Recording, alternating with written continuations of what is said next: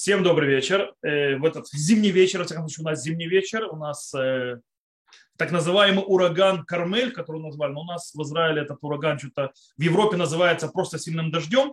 Не более того, но немножко града. Э, сильного урагана я не заметил. Но приятно идет очень сильный дождь на улице. У нас внутри тепло и хорошо. И мы, у нас есть вопросы, много вопросов относительно, и мы начинаем нашу рюмку чая с равина. Э, первый вопрос, он пришел самый первый, потому что он пришел сразу после прошлой рюмки чая. То есть, да, э, и он связан с вопросом, который был задан на той рюмке чая, и как бы продолжение. Э, там был вопрос, напомню, про, было спрошено, был задан вопрос, может ли женщина, может ли там женщина быть в арабском месте и так далее, и выдавать себя за мусульманку. Э, мы ответили, то есть я ответил то, что ответил. Можно посмотреть, то, что называется, за, рюмка, за программу «За рюмкой чая раввином» 39-я э, встреча. Там есть запись этого. И идет следующий вопрос, э, связанный, но немножко другой, но похожий. Может ли еврейская женщина в мусульманской среде, как бы она там ни оказалась, может быть, даже в дружелюбной стране, как, например, Арабские Эмираты, то есть сегодня Арабские Эмираты для Израиля дружелюбная страна, без того, чтобы говорить о своей религиозной принадлежности, надеть свой э, медпаха, медпаха, то есть платок, то есть которым э, еврейские женщины подогревают голову, как мусульманки завязывают хиджаб.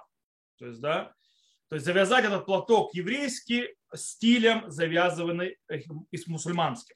Или это хуката гуим, нужно, чтобы еврейская одежда не была похожа на мусульманскую, или наоборот, хорошо не выделяться, следует традиция скромности местных женщин, даже если они строже, чем наши.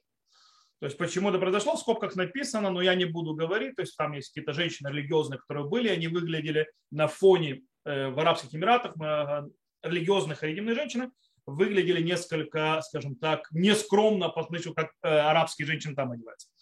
В любом случае вопрос подымался, вопрос, можно ли одеваться еврею в нееврейскую одежду. Причем мы говорим не просто о одежде, которая там, не знаю, джинсы, футболка и так далее, которая общая одежда, и ее может одевать еврей, не еврей, это не называется нееврейской одеждой, а мы говорим именно о направленной одежде, которая, если она одета определенным способом и определенным видом, она выдает человека как принадлежащего к э, нации определенной или к религии определенной. Хиджаб, то есть, в принципе, если мы видим на улице женщину, одетую в хиджаб или завязанным платком в стиле хиджаба, то, естественно, каждый из нас раздумает, что перед нами мусульман правильно, то есть арабка там, и так далее, мусульманка. Обычно не ходят в хиджабах люди, которые не мусульмане, женщины, которые не мусульмане. И в этом есть очень интересный вопрос, можно ли это делать. По-настоящему у нас есть, скажем так, в наших источниках э, очень мало обсуждения по поводу э, одежды в мирные времена, переодеваться в нееврея, кроме того, что запрещено евреи, евреи обязаны быть отличаться от э, от одежды нееврея глобально, то есть хохот гуим, э, у нас всегда э, переодевание э, или одевание одежды, когда человек становится похожим на нееврея, это всегда связано или сопряжено со временами, когда были гонения. И поэтому все ответы связаны с гонением, то есть они просто так. И, и у нас, допустим, по поводу шмад, то есть да, шмад это когда евреев хотят уничтожить.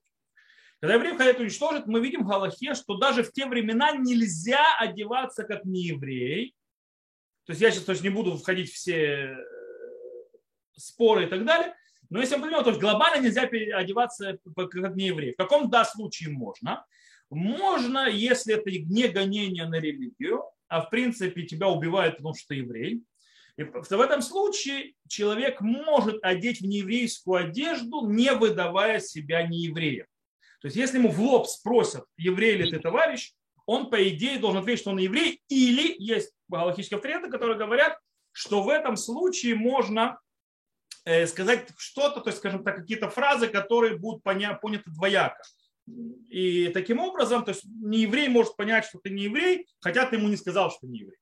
Э, в этом случае э, так это можно сделать.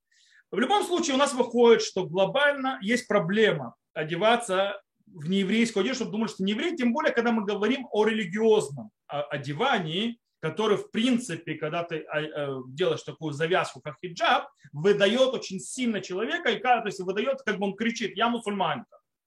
Это проблематично. Э, по поводу, нужно ли, вопрос другой, допустим, я, женщина не одевает хиджаб, то есть не как хиджаб, нуж, должна ли женщина одеваться, то есть или мужчина, неважно, и должен ли еврей быть одет скромнее или как минимум на той же скромности, как одеты местное население нееврейское. То есть, например, э, вопрос будет, допустим, должна ли еврейская женщина в Афганистане носить паранджу? То есть, да, в Афганистане сегодня женщины без паранджи просто не выходят, иначе их убьют. Вот. Э, ну, там еврейскую женщину убьются, будут без паранджи ходить. так что там вопрос другой немножко. Но, допустим, если бы еврейские женщины не убивали, только мусульманские, да, э, без паранджи. Э, принципе, у нас есть правило Галахи. Э, мы не должны выглядеть, то есть, в принципе, мы должны их соблюдать мы должны соблюдать правила Аллахи. По правилам Аллахи говорят, как нужно одеваться и так далее. И так далее. Кстати, там описано, что женщины были в париках, а для ислама, то есть это выглядит очень странно. Кстати, тут, тут стоит обратить внимание, что в Галахе тоже с париками не все так просто. Э, Галахе парикам тоже Аллаха, очень многие пуским относятся очень негативно и они не видят в них хороший кисурош. кисурош. То есть, э, есть многие галактические авторитеты, которые считают, что э, парик не является кисурошем вообще. То есть, да, это все равно.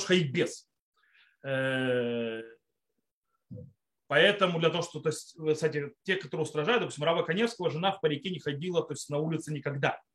Жена Рава Коневского, если кто не знает, ходила, одевала медпахот на парик. Есть надевала парик, чтобы не было не видно одного волоса, и всегда на это еще надевала косынку. То есть у нее никогда не было такого, что ходила просто в парике. Вот. И, ну, это отдельная тема по поводу париков. В любом случае нет никакой обязанности э, ходить более закрыто, чем требует Галаха.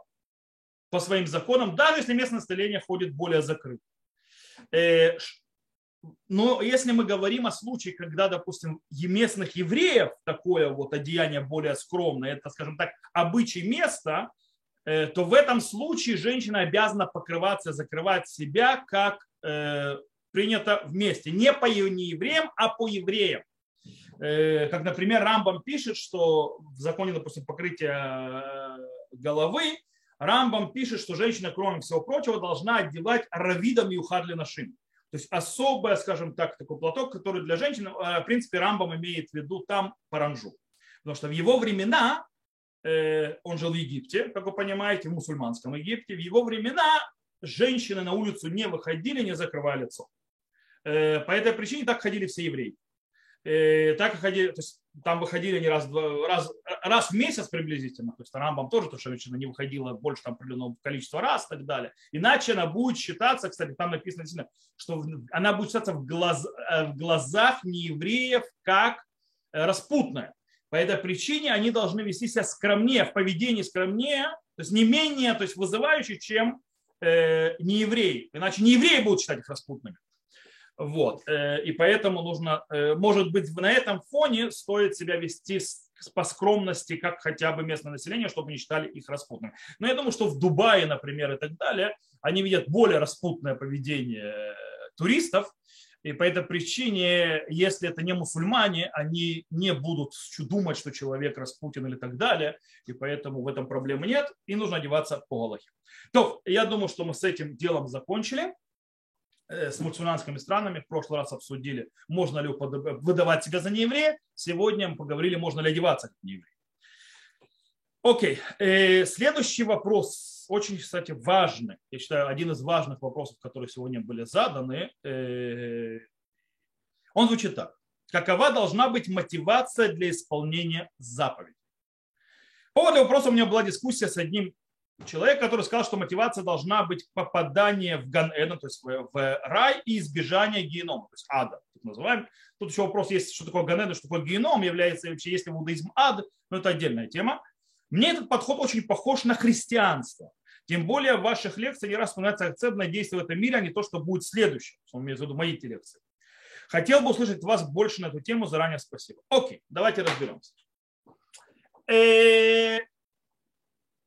Действительно, я очень часто упоминаю, не только я, то есть как бы это, вы можете сами это увидеть, э, открыв Танах, Тору точнее, вы там никогда не встретите слово Ган-Эден, ну кроме как это создание первого человека, и слово Гину. Более того, даже когда Всевышний там обещает блага какие-то за хорошее поведение, и, или наказание за плохое, э, ни рая, ни ада там не фигурирует. Э, все, что происходит там, связано так или иначе с этим миром. И уже в комментаторах пытаются привязать и будущий мир и так далее, но все равно делается все в этом мире.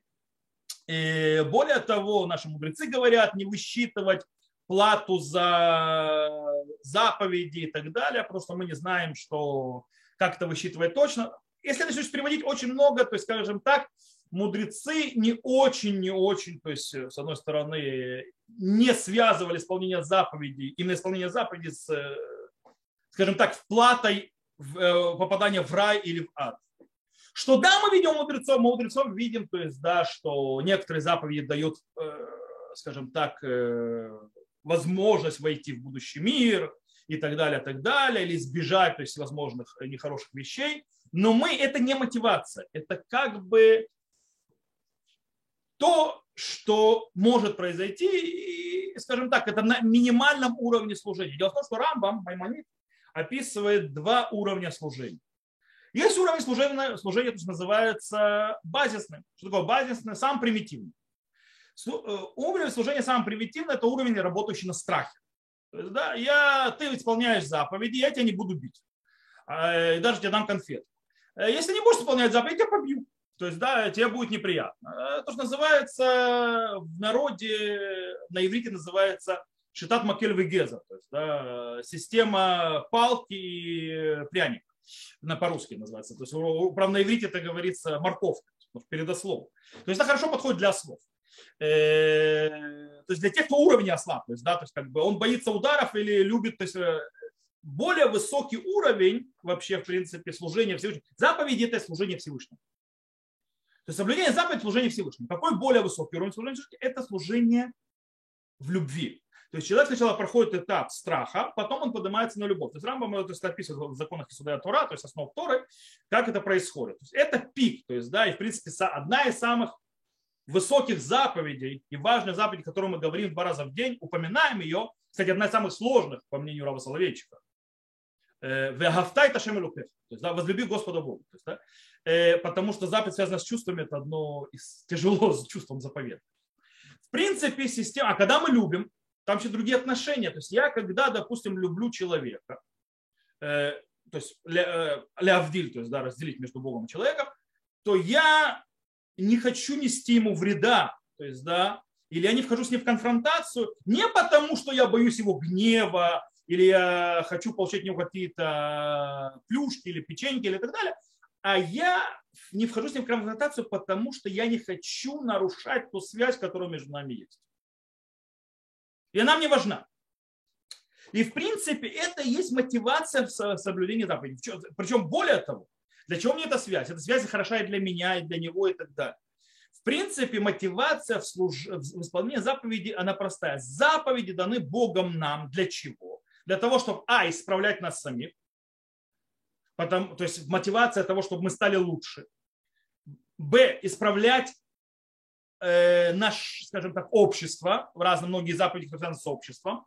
Э, и это, э, естественно, будет лучше нам всем, когда общество исправлено, когда общество живет по э, заповедям, по правосудию, по справедливости и так далее, и так далее, когда защищают бедняка, когда не обижают вдову, ну и так далее. Плюс, естественно, заповеди влияют также на мое духовное развитие человека и общество тоже.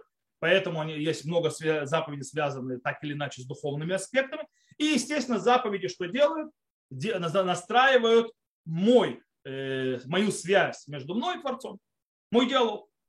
Когда я исполняю заповеди, я нахожусь на связи с Богом, я исправляю себя, я развиваю себя, я делаю лучше мне, я, исправляю, я также, находясь в связи с Богом, исправляю общество, влияю на общество, и в конце концов я веду к исправлению мира как таковому для того, чтобы он работал так, как надо.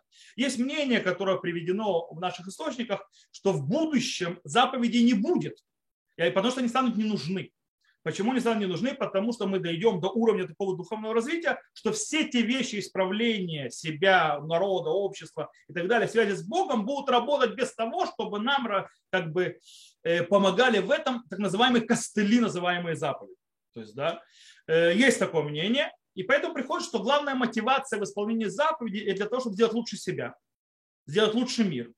И, то есть, и иметь правильные э, отношения внутри как человеческого, то есть как бы социума всего, и мои и правильные отношения между мной, Богом, людьми и так далее, это то, что строит всю систему, в конце концов, и исправляет мир и продвигает все.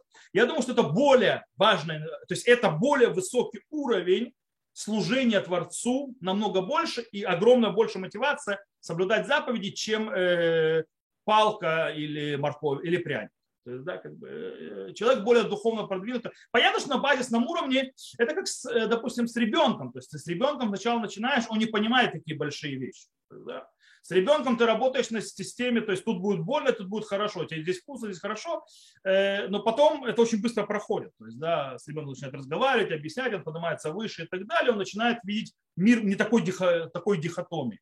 Дихотомия – это очень примитивный уровень, может для кого-то это поможет, кому-то это надо.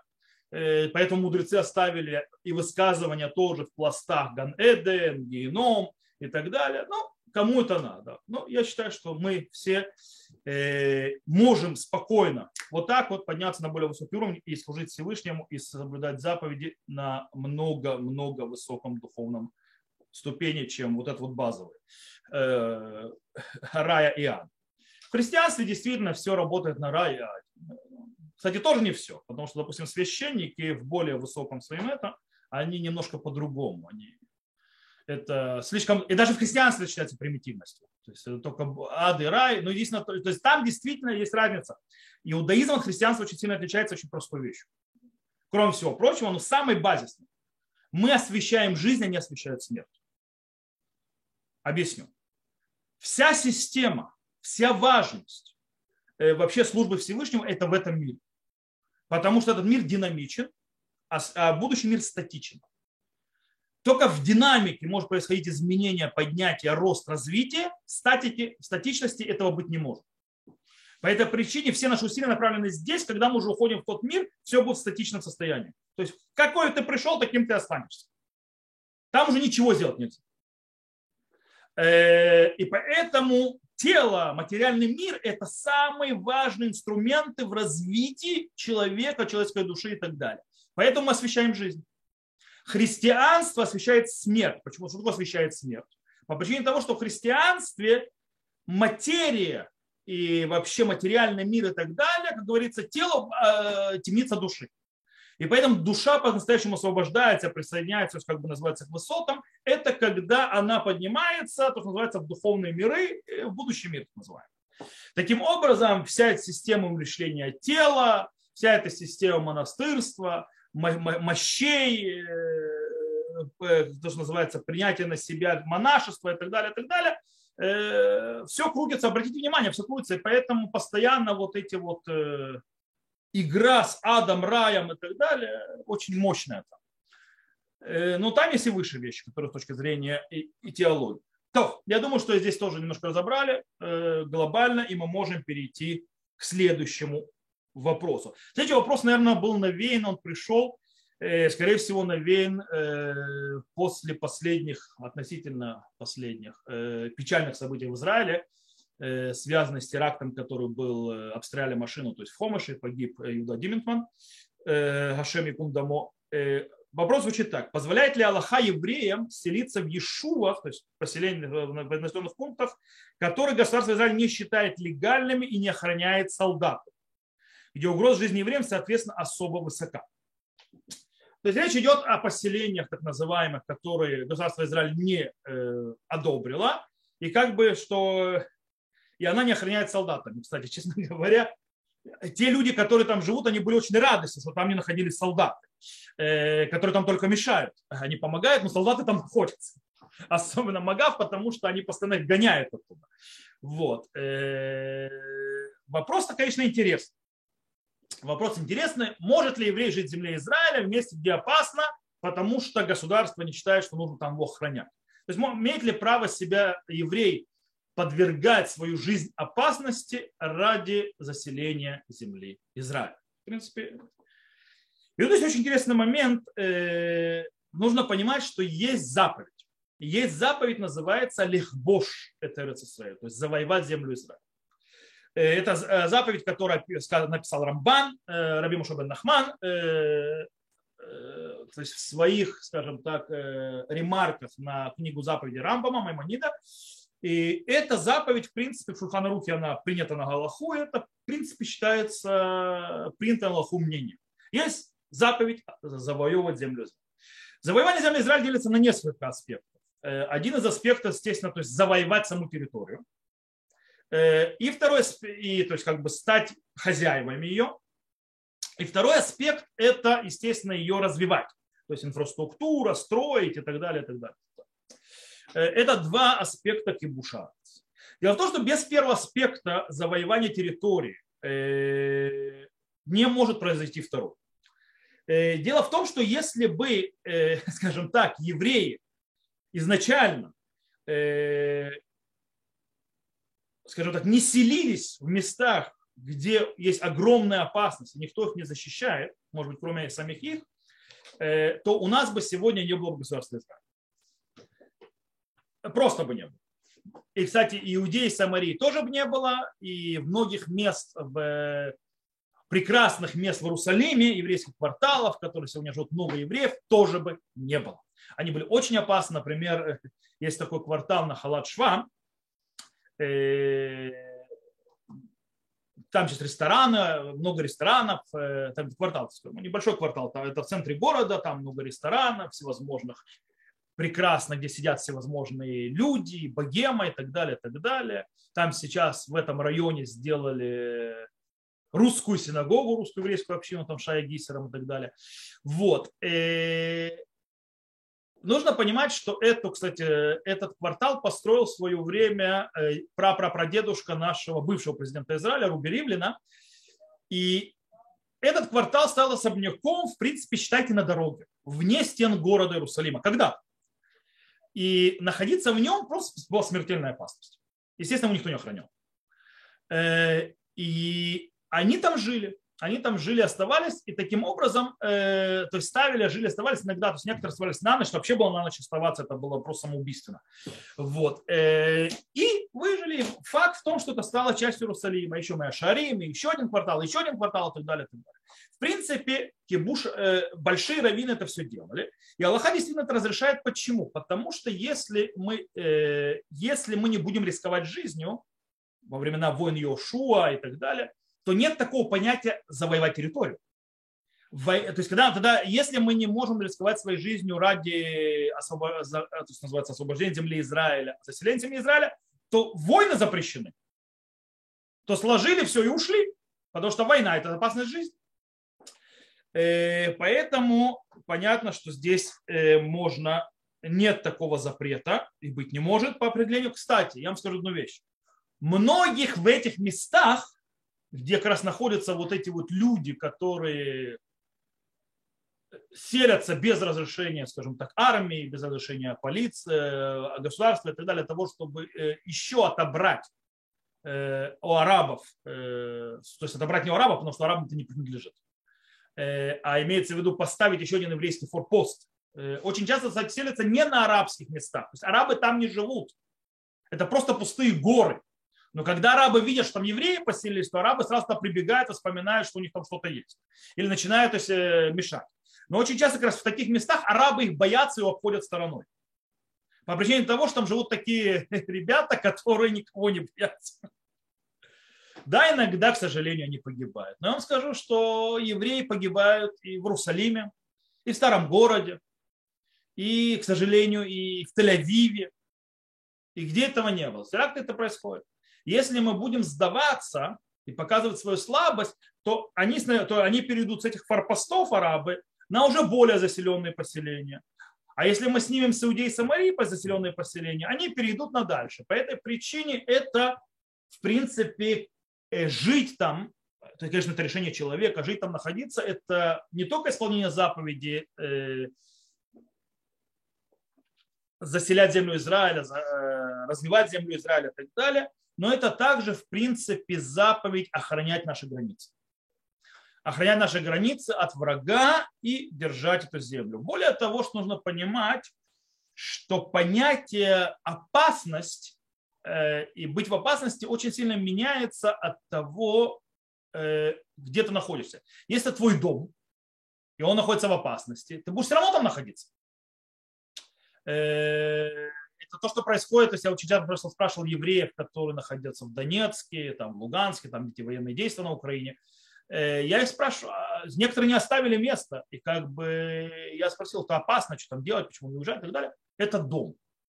Когда это дом, то понятие опасности, он тоже меняет свой, скажем так, вектор и свое понятие.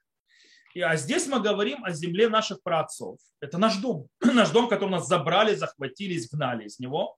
И мы его пытаемся вернуть себе назад. Понятно, что грабитель пытается нам его не отдать. Но Галаха не запрещает воевать с грабителем, чтобы забрать у него то, что нам принадлежит. Даже если мы э, подвергаем свою жизнь опасности. То, я думаю, что на этом мы вполне ответили. Можно переходить к следующему вопросу, э, который связан, скажем так, уже с приближающими не нашими праздниками. И вопрос звучит так. Уже начались поздравления с Новым годом. Как отвечать на такое поздравление? То есть буквально человек меня поздравляет. Слушал одного русского раввина, он сказал, что нет ничего страшного в праздновании этого, как светского праздника. Окей, давайте разберемся с Новым годом. Как в Израиле говорят, зело Сильвестр за Новый год. То есть, да, это не Сильвестр от Новый год, как вы знаете, в Израиле до появления русской э, алии Новый год, это называется гражданский, назывался Сильвестр. Э, почему Сильвестр? Я так понял, что в какой-то европейской стране, да, это называется Сильвестром, я точно не знаю. Э, я в это не, вникал, но в принципе считаю, то есть как бы у него, естественно, окрашивалось христианское понятие. И наша русская алия, русскоязычная, любя детский старый праздник советских времен, вспоминая елочку, снеговиков и так далее, и привезла его и пытается объяснить, естественно, что Новый год, извините меня, это не э, тот Сильвестр с христианством ничего не связано. Мы, то есть, смотрите, я не могу не, мне нечего вам объяснять, вы прекрасно знаете, все выросли, те, кто выросли в Советском Союзе, э, знают, что действительно Новый год не был связан никаким образом ни с какой христианской традицией. Тот Новый год, который был в Советском Союзе, то есть у него как бы ничего христианского от него не было, и не дай бог, если бы там было христианство хоть какое-то, там бы, сами понимаете, Советский Союз не очень любил религию. Любую религию. Э, это раз. Э, и так как его праздновали, его праздновали вообще не как религиозный праздник. Я даже могу сказать, почему так любили. Мне так кажется. Может, я ошибаюсь. Мне кажется, что Новый год любили так сильно, больше, чем любой праздник, потому что Новый год, по-моему, это был единственный праздник, который никак не был, никак не был связан с коммунистической партией. Все праздники Советского Союза были так или иначе связаны с коммунистической партией, коммунистическими то есть, датами. Кроме одного – Нового года. По этой причине я думаю, что люди вот так любили именно за это. И он как бы нес какую-то сказку, какое-то волшебство, какую-то надежду и так далее. В принципе, ничего религиозного в нем нет. Поэтому, скажем так, я лично считаю, что если кто-то, выросший в Советском Союзе, и для него это ностальгический праздник, и он, скажем так, 31 января, декабря с друзьями идет в баню или не идет в баню, Вот, э, но он съедает салат оливье, в этом году это вообще полусалель шаббат, после кедуша. вот. Э, он съедает салат оливье, не знаю, смотрит, э, ну, в этот шаббат нельзя, но не важно, это обычно светские просто делают. Э, смотрит там огонек с Пугачевой, там не знаю с кем, короче. Запрета в этом сказать, что это запрет нет. Понятно, что еврею, который понимает что это не еврейский праздник и так далее, конечно, это не очень хорошо делать. И понятно, что еврею, который не испытывает дикой ностальгии и так далее, праздновать там нечего. То есть для них... Э, теперь это с точки зрения самого праздника. У меня сегодня, я вам скажу, сегодня утром э, получаю внимание. То есть я могу зачитать, если я получил WhatsApp с утра. Э, сейчас 5 секунд. То есть сегодня утром я на иврите. Равхайм Бокертов, Гаима Шана Терцела Кахат Хелек, Велагид из Эдвар Тура, Бейро Новый год. Равхайм, доброе утро, говорит, «Э, может быть, в этом году ты захочешь э, принять участие и сказать слова Торы на э, мероприятии Нового года. В ночь Нового года. Не ночь Нового года. Я ему сказал, Бокертов, ло, ломатим, дибарну альзелупам. То есть, нет, это не подходит, это, то есть, ну, как бы, они празднуют замечательно, но, но что раввину на Новом году? То есть, ну, ну, то есть, как бы, то есть это не подходит. Он мне написал, несите, я попробую. Он каждый год пробует, но не важно. Я не, то есть мне там участвовать нечего. Те, кто делает запреты, я в этом не вижу. Теперь вопрос поздравлений. Есть очень интересный момент. Э, по-настоящему э, в Галахе есть запрет поддерживать языческое, то есть э, празднование идолопоклонства. Допустим, нельзя идолопоклонника сказать хаксамеах на его праздник. Почему? Потому что как бы поддерживаешь то идолопоклонство, которому ты поклоняешься. В принципе, то язычество. То есть э, язычество это неправильное название, потому что язычество у нас всегда э, представляется какой-то многобожие, какой-то Олимп, Зевс и так далее, или какие-то там Перун, приношение человеческих жертв или там и так далее. Э, по-настоящему понятие Авуда Зара – это чуждое служение. То есть, то есть то служение, которое заповедал Всевышний. Даже если поклоняются самому Всевышнему, но служат ему не так, как он заповедовал, это тоже Абудазара. Э, понятно, что всевозможные служения те или иные, как христианство, считается Абудазара. Таким образом, например, э, если это христианский праздник, то сказать христианину хак самеах, это будет проблема. Например, если мы будем говорить о ближайшей пятнице, то есть, да, когда у католиков Рождество. То есть поздравить католика, например, с Рождеством, это большая проблема. Почему? Потому что тогда ты принимаешь как бы его праздник. Тем более, если ты... То э, и причем мы говорим сейчас к отношению к еврею, то есть как вне евреев, то есть, да, христиан. Э, поздравить, то есть, э, а что сказать, когда он тебе говорит что-то? Здесь очень просто. С праздником поздравить нельзя, но можно ему сказать, то Новый год начинается тоже, можно сказать ему Шанатува.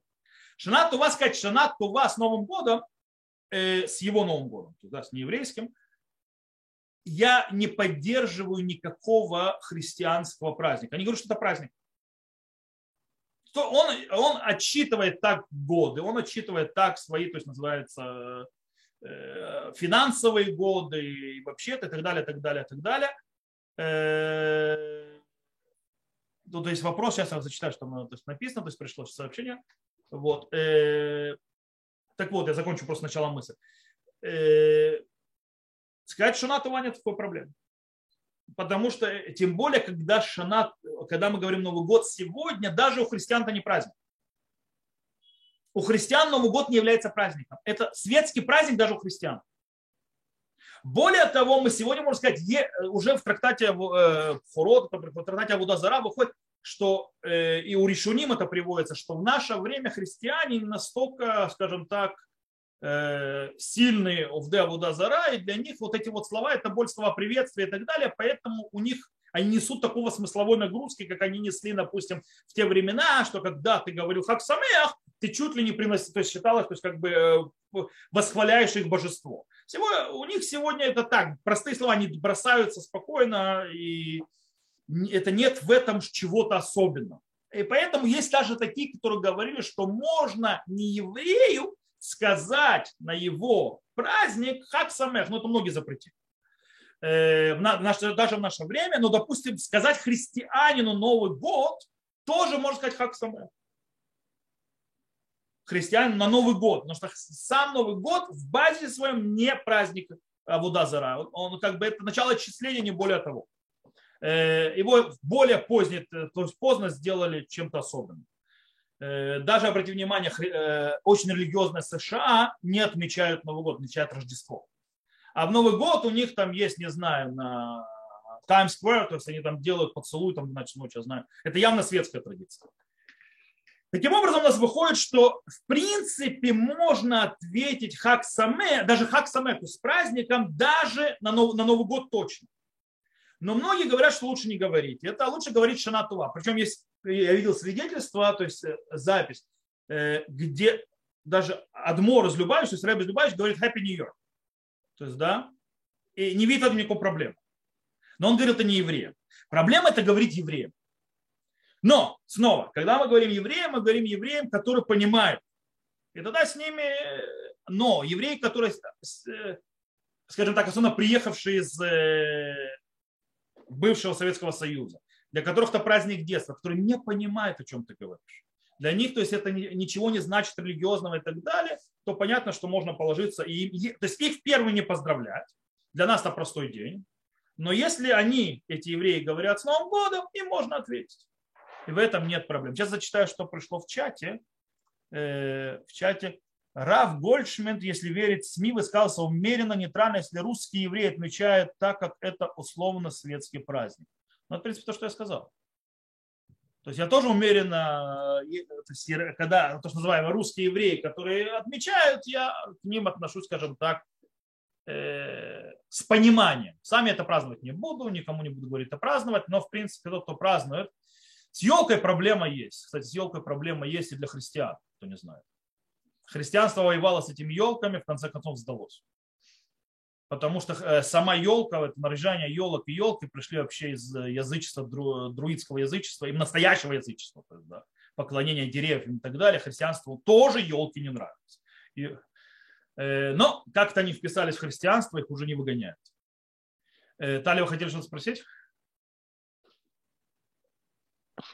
Здравствуйте. Э, я хотела сказать, что э, про Сильвестра у вас не совсем правильная информация. Сильвестр это был такой канонизированный... Я знаю, это, это, это, это, это, это был Папа Римский, но какая связь с это? Нет, ну то, что он призывал уничтожать евреев, уничтожал это, евреев. Насколько я понимаю, Поэтому... это, это, это легенда. Легенда? Да. То, э... Я проверял, и я знаю, что многие раввины почему-то это рассказывают, но я не нашел да. исторических э, подтверждений. Ясно. Смотрите, все папы римские так или иначе, католическая церковь ненавидели евреев, не все. Но многие, и католическая церковь нас гоняла. То есть, как бы тут... Угу. Но именно что папа Сильвестр, то есть, да, то есть папа римский Сильвестр, то есть именно нас как-то особо гонял, и что именно в эту ночь это был погром, я не нашел тому никакого исторического подтверждения. Может, у кого-то есть, покажет, пожалуйста.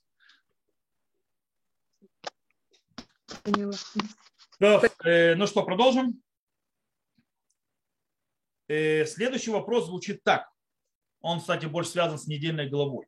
Прошлой. У нас уже глава Шмот, прошлый. Э, но она важная, э, вопрос важный, сейчас вы поймете почему. Судя по нашей недельной главе, Ефраим и Наше получили особое благословение. Перед шаббатом сыновей благословляют да уподобит Ефраиму и Минаше. Как согласуют с сегодняшним днем, когда эти два колена канули в лету? А пропо язычества канули в лету. Э, мифология по поводу леты. Кстати, тут стоит, стоит немножко исправить. Ифраим и Минаше не совсем канули в лету по причине того, что сегодня считается, что колено Минаше нашли. Есть то, что называется Бней Минаше, э, то, что называется, привезли евреев из э, э, района Индии. Там они считаются потомками колена Минаше. Ну, так, оф топ то, что называется.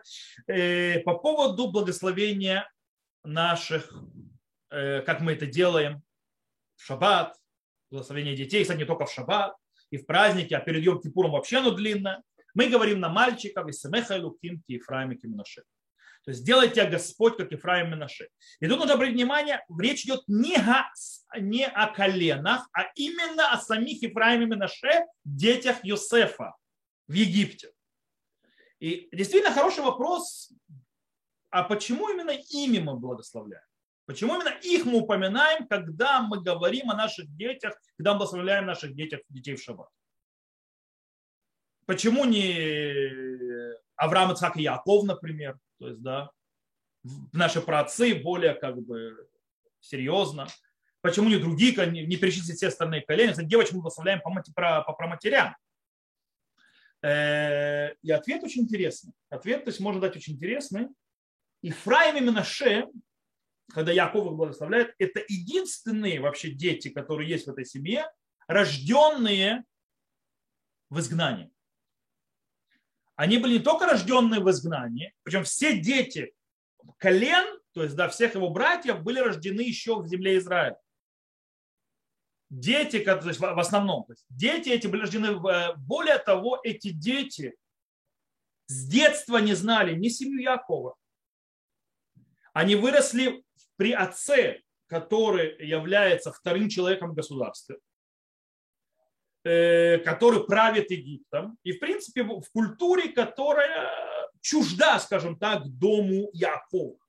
И несмотря на все это, когда Яков их благословляет, они для него, то есть становятся, он берет, они будут для меня как э, Шимон Вали, то есть они становятся как Рувен, они становятся как настоящими детьми. Он становится частью колен. Почему?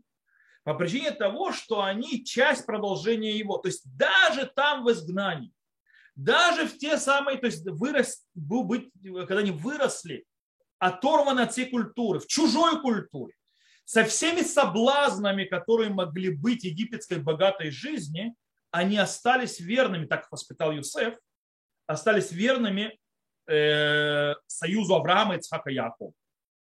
По этой причине, когда мы благословляем детей, что, в чем смысл нашего благословения детей? Когда мы благословляем детей, мы хотим, чтобы наши дети продолжили, то есть шаббат и так далее, это базис, скажем так, сердце еврейского народа. Суббота, которая особый союз, особый подарок Всевышнего, мы хотим, чтобы наши дети продолжили эту связь. Поэтому мы благословляем и говорим из самеха килуким киефраим наши. То есть где бы вы ни были, что бы с вами не было, что бы на вас не влияли, чтобы Всевышний вас поставил как Ефраима Минаше, которые были в самых, то скажем так, самых неоптимальных условиях для продолжения дела Якова. Они были в самых оптимальных условиях не продолжать ничего и уйти просто, в принципе, ассимилироваться. И они этого не сделали. И это то, что мы хотим. То есть, да, даже в самые тяжелые времена мы хотим это. В этом смысл благословения вот этого. И поэтому я говорю, почему-то вопрос вроде с недельной главой, но это еще одна вещь, то есть почему важен вопрос, что каждый человек, каждый шаббат говорит эту фразу, чтобы он знал вообще, что он говорит. В чем смысл этого благословения, которое он говорит. Женщина, кстати, тоже говорит про детей.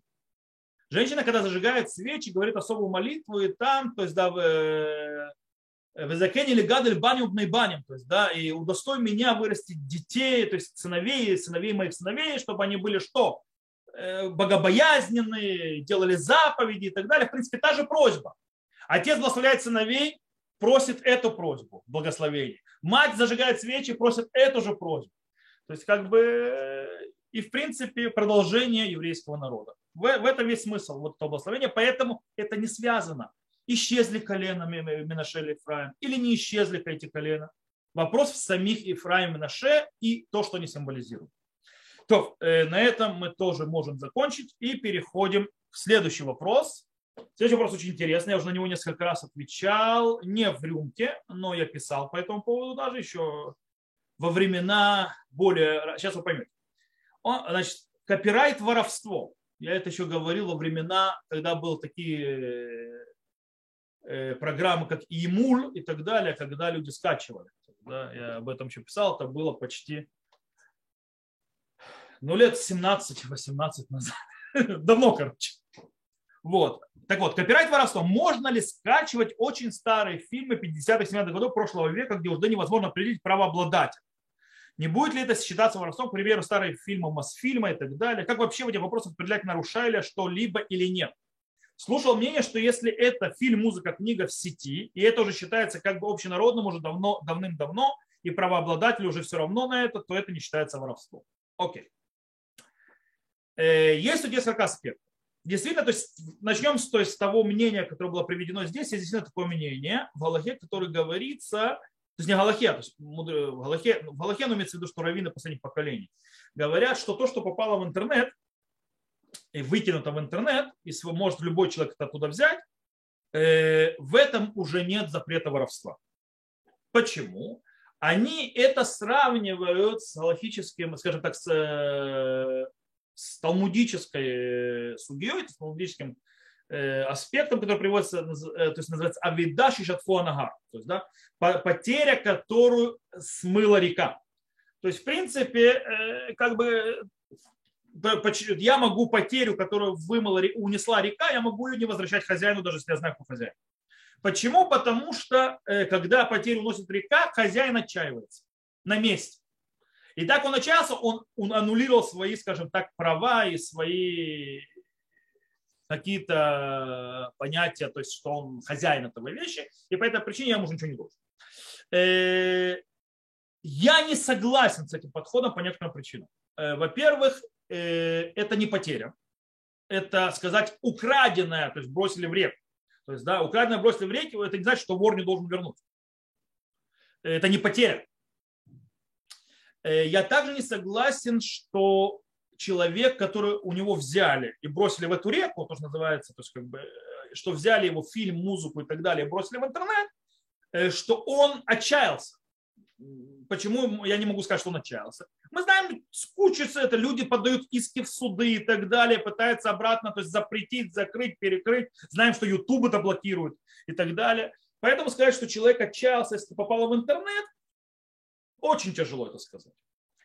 У нас есть другой вопрос. У нас есть вопрос, э, есть ли вообще такое понятие быть автором или хозяином э, чего-то, что не является предметом.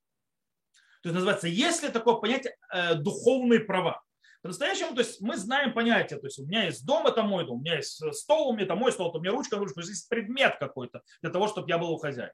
В принципе, права на фильм, то есть, да, или права на, кни, на книгу, которую написал, или права на музыку, которую написал, э, это что-то на что-то аморфное, то есть, да, потому что это не какой-то предмет, который может поддержаться. Э, и есть очень большой спор по этому поводу, я не буду в него заходить. В принципе, принято так или иначе. Есть те, кто говорят, что нет, никаких, нет такого понятия киньян, то есть да, нет такого понятия, чтобы у тебя было право купчая какая-то на духовные какие-то вещи. Но есть многие, которые говорят, что таки да, есть этот запрет. Э, в любом случае, э, по поводу, как определить. В свое, у нас есть две вещи. То есть, да, у нас есть две вещи. Какие две вещи? Э, во-первых, у нас Дина де Малхута. У нас есть закон государства. Это один, кстати, из вещей. То есть, что у нас будет определять, что является да, еще пока под, скажем так, под авторскими правами и что нет. Это будет определять закон. То, что говорит закон, то есть государство, потому что закон государства, он проектирует то, что считают сами авторы или те, которым принадлежат авторские права. То есть когда они перестают претендовать на это. Потому что то, что говорит закон, это их тоже останавливает. То есть тот момент, когда закон говорит, что, дорогой, допустим, не знаю, если там прошло столько лет или продалось, или не знаю, как закон говорит, и оно выкинуто в интернет, то есть как бы это тебе не прижит. То есть в принципе, так как закон уже это не защищает, то сам человек уже отчаивается. И это вот тут уже похоже на потерю, которая по, по, вы, то есть, смыла рекой. Там уже этого воровства не будет. Ну, даже если мы говорим без динодомов. По этой причине э, человек должен проверить, что говорит закон. Если закон говорит, то есть, да, что старые эти фильмы и так далее не имеют больше на них авторских прав, пожалуйста, можно скачивать, никаких проблем. Но это нужно проверять, что говорит закон. Э, Причем в том месте, где ты живешь. Есть международный, кстати, закон авторских прав, тоже стоит его проверить. Э, и тут я хочу добавить еще одну вещь, э, что даже если бы я сказал, что нету там покупчи, нету динадемальхута, то есть да, закон государства закон, то есть с точки зрения Аллахи, есть Рамбан на Тору, на слова, то есть на стих, который сказал Васитова и Шарватов. То есть сделай правильное и хорошее когда Рамбан объясняет, что Тора не могла описать все случаи жизни на, на всех заковырках, то есть всех веков и всех э, и так далее. Поэтому Тора дала главные, скажем, посылы, то есть да, определенные правила и посылы, как себя нужно э, себя вести. И на фоне этого должен понимать, что в ситуациях, даже где нет запрета прямого и так далее, ты должен вести себя, чтобы это было яшарва то есть правильно и хорошо. Э, когда ты понимаешь, что я беру что-то, что принадлежат людям, которые то есть, э, авторские права имеют на это. Я это беру без того, чтобы заплатить за это, получить на это разрешение. В конце концов, я э, наношу урон, причем я наношу урон не только этому человеку, но я наношу урон людям, э, что они не захотят больше ничего делать. По причине того, что они вкладывают деньги, они вкладывают вещи, и я пришел и забрал. Вопрос, я не говорю по поводу старых фильмов. То есть, да, старых фильмов, может быть, это действительно уже ничего. Может быть, закон уже разрешает. Я говорю глобально. Э, и ты не только его, то есть не лишаешь мотивации что-то делать, ты его лишаешь куска хлеба. Э, может быть, можно сказать, что это не прямой вред, то есть, да, это вред косвенный. Когда ты это делаешь, ему, я не понимаю такого, когда есть люди говорят, а если бы это не было, я бы все равно не купил. Окей, так не покупай. Не покупай. И не бери. Будь без этого. Я знаю нескольких людей, которые, скажем так, творческие личности, которые после того, как э, выпустили альбом, музыкальный альбом, причем хороший, его все начали переписывать. То есть брать у друг друга, переписывать и так далее. Естественно, они с трудом вернули себе то, что они вложили в того, чтобы выпустить этот альбом. И я знаю несколько человек, которые перестали больше вообще делать альбом. По причине того, что я не могу работать себе в ущерб. Слишком много энергии, слишком много затрат за это, для того, чтобы, в принципе, я вообще ничего не имел. Мало того, что не имел, с трудом возвращал то, что я вложил. Э, и перестали делать. То есть, в принципе, это попадает в твой шарватов. То есть ты убиваешь, даже не думая, насколько ты убиваешь. Может, ты формально не воруешь, но ты душишь и убиваешь э, возможность э, творить дальше. Поэтому нужно думать. По поводу старых фильмов, снова. Что говорит закон, это есть параметр. Закон разрешает – бери. Не разрешает – не бери. Окей, следующий вопрос и последний. Можно ли удалять электронный документ на компьютере, планшете и так далее, в котором содержатся имена Всевышнего? А если именно на русском языке, если там есть четырехбуквенное имя, а, если, а можно ли редактировать или стирать, если на еврейском, на иврите, а четырехбуквенно, а если есть фотография, предложена сделана в синагоге, на которой видно, что... Короче, я думаю, вопрос понял. То есть, да, Потому что на все эти вопросы я могу сказать просто можно. Все можно. Я объясню почему. По некоторым причинам. Э, запрещено стирать то, что написано для святости имени. И по этой причине есть известный рассказ, сказал в Таворе, Раф Соловейевич когда-то показал, что это значит. Он подошел к доске, написал четырехбуквенное имя Всевышнего и стер его показав тем, что написано это имя не было для его святости, поэтому ничего не стоит. Э, поэтому, кстати, можно убивать, э, то есть уничтожать книгу Торы, которая была написана еретиком и так далее, потому что это нет в этом никакой святости. Э, ну, это с одной стороны. Написанное, настоящее написанное. Но тут еще есть один момент. Компьютер, тот, кто понимает в компьютерах, по-настоящему ничего не пишет. То, что мы видим на экране написано, это не написано. Это импульсы, это более того, э, когда мы говорим э, сегодня, когда наши, скажем так, экраны, а вообще э, это пиксели, а не ламповые, которые были когда-то, которые реально показывают картинку, то там вообще надписи нет. У тебя просто много точек, которые тебе выстраиваются в картинку, но по-настоящему ее нет. По этой причине э, имя даже не написано. И фотография, которая высвечивается на экране, ее не существует по-настоящему. Это много, то есть, э, то есть я не буду ходить в этих дебри э, программирования. То есть, есть, то есть это перевод определенный, то есть, как бы, то есть, который показывает на экране, и то на каждом экране показываются точки, которые выстраивают разные штуки. И каждая отдельная точка – ничто. По этой причине вся надпись – ничего. Э, это одна вещь. По этой причине этот электронный документ. Э, более того, я когда-то видел э, одного равина, который... То есть, кстати, тут показатель, что для того, чтобы отвечать на этот вопрос, нужно вообще понимать, как работает реальность. Потому что я видел, как одного равина, который явно не совсем понимал, как работает компьютер, он сказал, что есть в этом проблема. И действительно, то есть есть написание. Нужно сделать папку на компьютере гнеза и туда это переносить. Э, проблема в том, что когда ты выносишь с одной папки, переносишь в другую, по-настоящему ты стираешь и пишешь по новой. То есть так это работает. По этой причине ты ничего не сделал. То есть, да, то есть ты как бы уже стер. Когда я делаю э, гзор, то есть называется вырежь, то есть, да, и перенеси, то здесь он стерл, а туда написала. Э, поэтому это бесполезное занятие. То есть, короче, из этого выходит все можно, потому что это не написано, это не считается письмом, это не, не по-настоящему не буквы, и это даже не по, по то есть мы видим точечки и так далее, и поэтому нет никакой проблемы это убирать.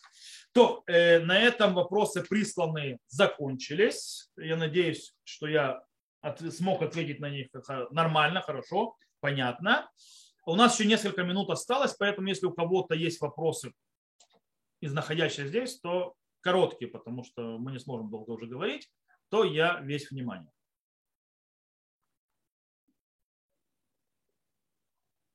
Да, можно? Да. Э, такой вопрос. Э, у нас маца э, появляется только, ну как, которая, которая не успела закваситься, появляется только на, на утро, когда евреи выходят. Вопрос, когда из, Егип, когда из Египта выходят, то тот хлеб, который они несли на плечах, это уже э, следующий день, ну как бы день а саму жертву они кушают вечером, правильно? С чем они кушали эту жертву? С мацой. А что за маца была? Которую Бог заповедал делать. В память о выходе из Египта. Это более сложно. Это вопрос очень длинный, но по-настоящему маца это не есть маца, то связано с памятью о Египте, а по-настоящему маца это заповедь сама по себе. Угу. И она такая же была не ну, то есть, ну, то есть что это было? Такое же тесто, которое э, не поднялось? Это тесто, которое не заквасилось. Не то, заквасилось. Что мы, то, что мы сегодня, то, что называется, не прошло химус. То, что мы сегодня едим, э, так называемые э, плитки, плитки мацы, я вам скажу честно, наши предки такое не ели. Я так понимаю, что ели лепешки. А, то есть... ну, совершенно верно. Это были просто лепешки, которые не прошли процесс заквашивания. Кстати, йеменцы их едят по сей день. Если увидите йеменскую мацу йеменских евреев, то это выглядит больше как лафа, как беля, такой, лепешка такая. И сефарды едят мягкую мацу. Поэтому вы можете прекрасно понять, когда говорите курехти гилель, то есть когда делал гилель, то есть вот этот вот бутерброд свой, э, с пасхальным жертвоприношением. В Израиле есть такое понятие шварма в лафе, то есть, да, э, когда мясо то есть, кладут в лафу, то есть такую вот лепешку. Вот, скорее всего, так оно и выглядело. Когда ты берешь э, лепешку, кладешь туда мясо, добавляешь туда зелени горькой, в Израиле называется кцат хариф, то есть немного острова, заворачиваешь это и ешь. В принципе, я думаю, что Гилель ел так. Гилель не ел вот эти вот наши, на иврите называется диктим, то есть диктим это доски. Э, потому что до, вот эта доска, которую мы сегодня едим, это уже устражение. Я хочу напомнить, что все хлеба, ну кроме хлебов, то есть это хлебов туда и так далее, которые приносились в храме, были, были маца. Нельзя было приносить хамец, ну кроме определенных, то есть, да, которые были.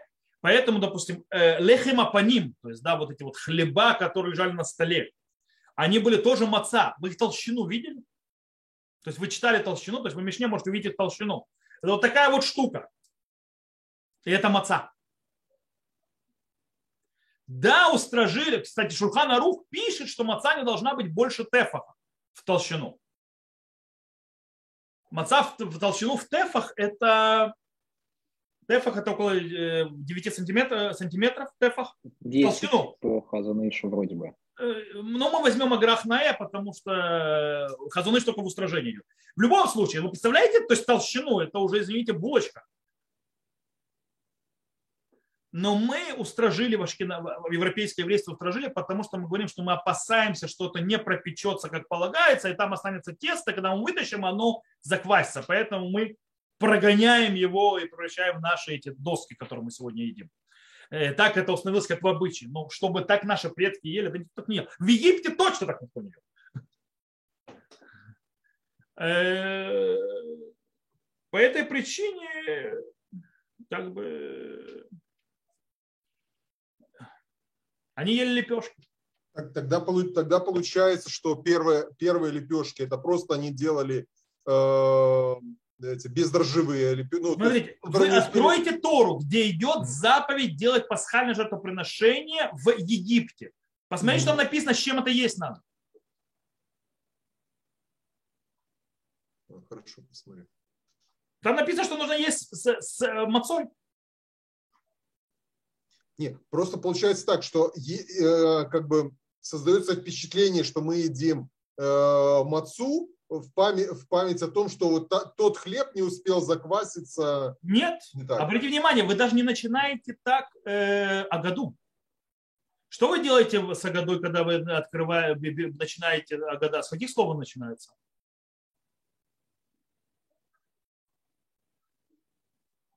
То есть, когда, сама, когда вы открываете мацу, что вы начинаете говорить? Это хлеб бедности, который ели наши праотцы в земле египетской.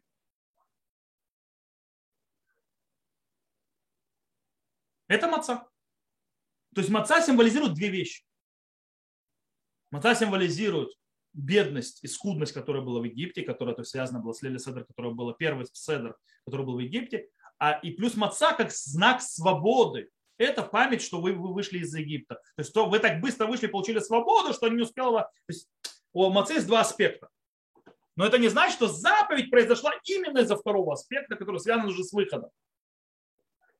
По этой причине мы начинаем седер, когда мы начинаем с рабства, мы начинаем именно упоминаем, что это хлеб, который связан с Египтом, а не с освобождением. Может.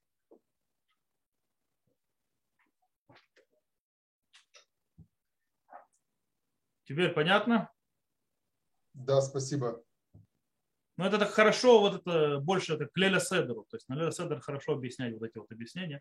У нас сейчас просто еще Тубишва даже не пришел. А еще в этом году два Адара, так что на Песха далеко. Вот. Есть еще вопросы или мы уже все? Окей, вопросов нет. Тогда большое спасибо всем, кто с нами был.